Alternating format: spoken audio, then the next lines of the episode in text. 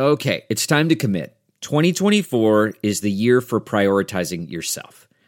Begin your new smile journey with Byte, and you could start seeing results in just two to three weeks. Just order your at home impression kit today for only $14.95 at Byte.com. Byte clear liners are doctor directed and delivered to your door. Treatment costs thousands less than braces, plus, they offer financing options, accept eligible insurance, and you could pay with your HSA, FSA. Get 80% off your impression kit when you use code WONDERY at Byte.com. That's B-Y-T-E dot com. Start your confidence journey today with Byte. the comfort of your favorite seat is now your comfy car selling command center, thanks to Carvana. It doesn't get any better than this. Your favorite seat's the best spot in the house. Make it even better by entering your license plate or VIN and getting a real offer in minutes. There really is no place like home. And speaking of home, Carvana will pick up your car from yours after you finalize your offer. Visit Carvana.com or download the app and sell your car from your comfy place. Delve into the shadows of the mind with Sleeping Dogs, a gripping murder mystery starring Academy Award winner Russell Crowe. Now available on digital. Crowe portrays an ex homicide detective unraveling a brutal murder he can't recall.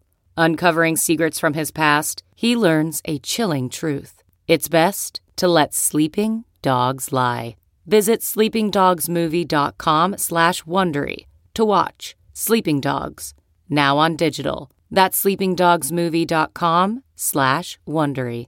Is there one standard for independent news broadcasters like us on our channel and a different standard for what we would call the mainstream media? Comedian Russell Brand is calling out YouTube for silencing him, but not mainstream media. Is he right? Professor Eugene Volokh comes on to discuss. We have been officially censored by YouTube. They took down one of our videos for misinformation. But why are big media organizations not censored for misinformation in the same way?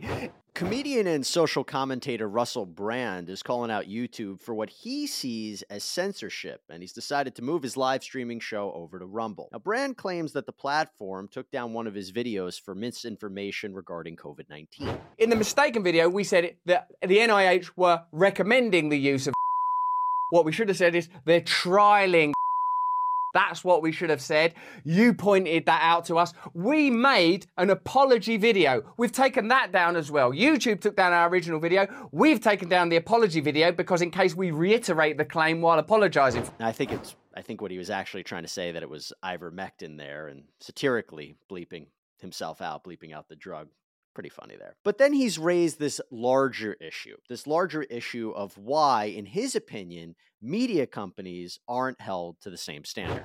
We made an error, in my opinion, a relatively small error, and we're being penalized. For me, that looks like censorship. And the reason I think it looks like censorship is because there's mainstream media misinformation up all the time. And I should mention that Elon Musk has tweeted that Brand has made a good point. But the question is, has he made a good point? Well, I'm joined right now by Professor Eugene Volokh, who teaches and writes about First Amendment law and a First Amendment amicus brief clinic at UCLA School of Law. Professor, thanks for coming on Sidebar. Uh, always a pleasure.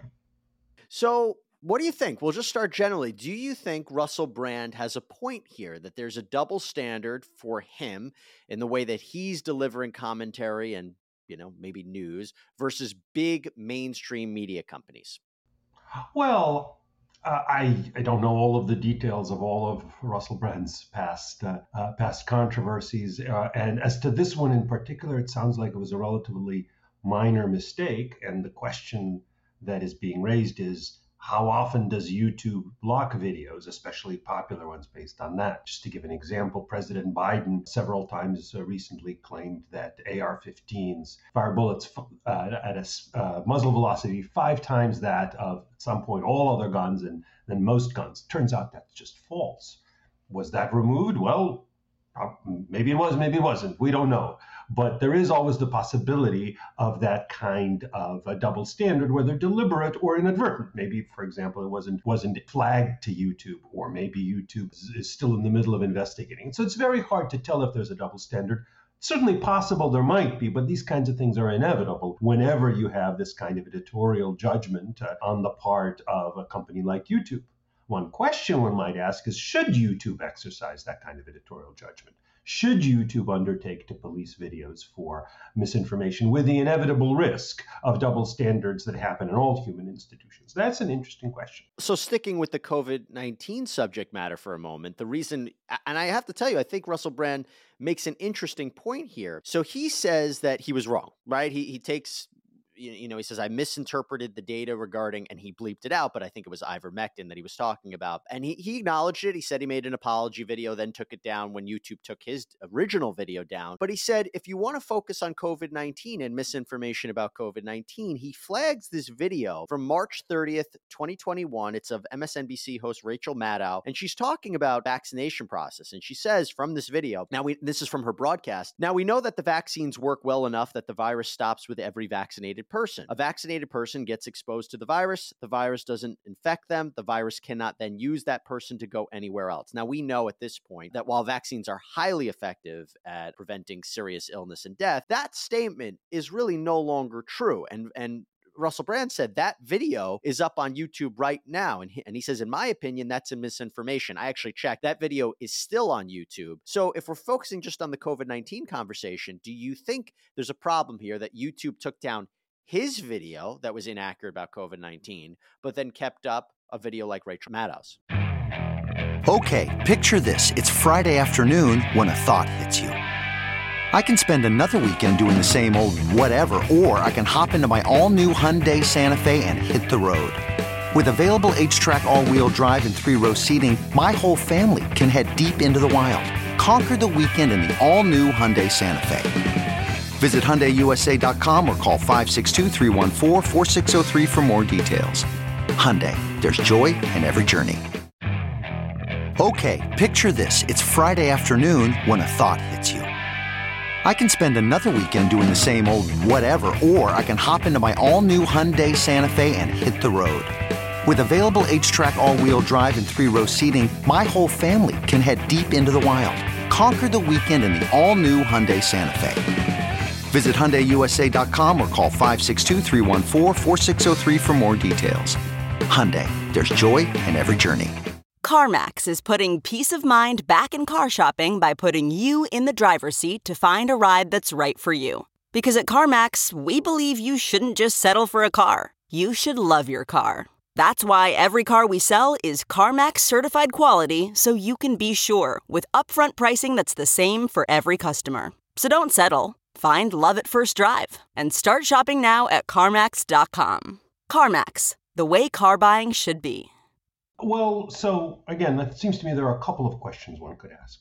One is if we assume that uh, YouTube should be in the business of policing videos for misinformation, what should be its obligations to be com- to be thorough on this? What should it be its obligations to be even-handed on it? Inevitably, there's going to be some some error in any human system. So uh, whether it's because of bias or because of anything else, YouTube might also decide that it has a different view as from older videos um, as to older videos than newer videos. On the one hand, older videos are still available online. On the other hand, they're probably going to be recognized by most people as being creations of their time. So people will often see what the what the date stamp is, and if they're looking at it, they're probably going to be aware that this is from an earlier time, and it may just be both too difficult and kind of too dangerous to, to history uh, to have to go back and retroactively police all the errors that have accumulated over the years. So maybe maybe YouTube has reasonable position in saying uh, we're going to block videos that are new that say this,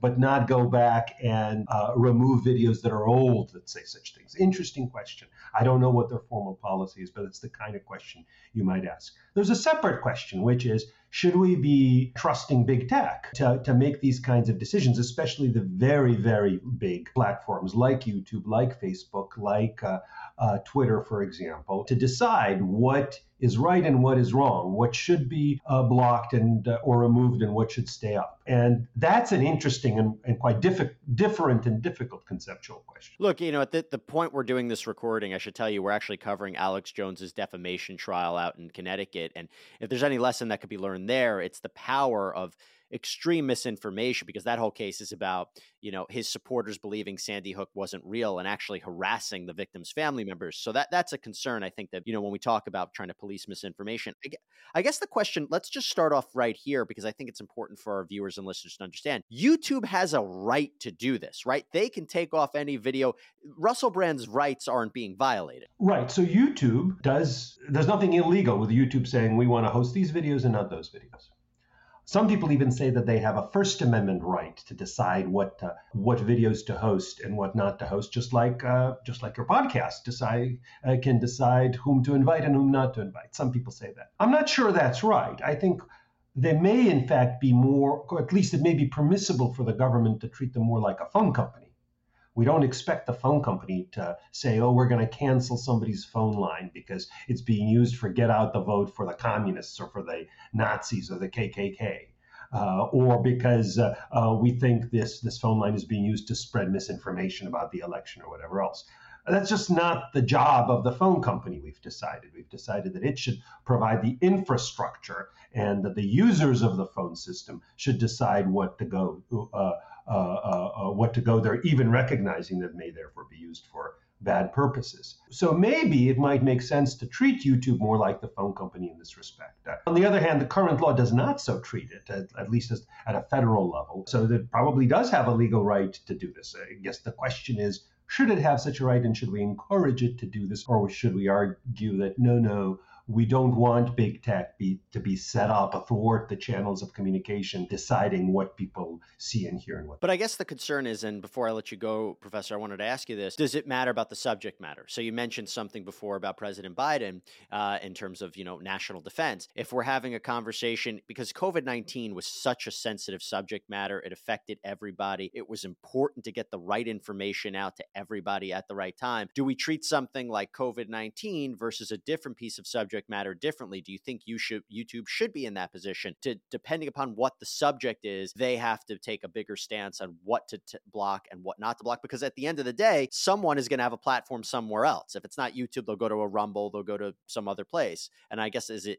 is it matter what the subject is? Well, it's, it's a plausible argument. You might say that when it comes to certain kinds of things, it should be um, uh, speech should be treated differently. Some people might say, you know, when it comes to speech, let's say urging uh, violence, like violent attacks on police officers, police officers' job is dangerous enough. We shouldn't uh, we shouldn't have plat or we should encourage platforms to block that kind of thing. You so you could as opposed to other things, you know, just debates about gun control. Well, leave that leave that to fact checkers.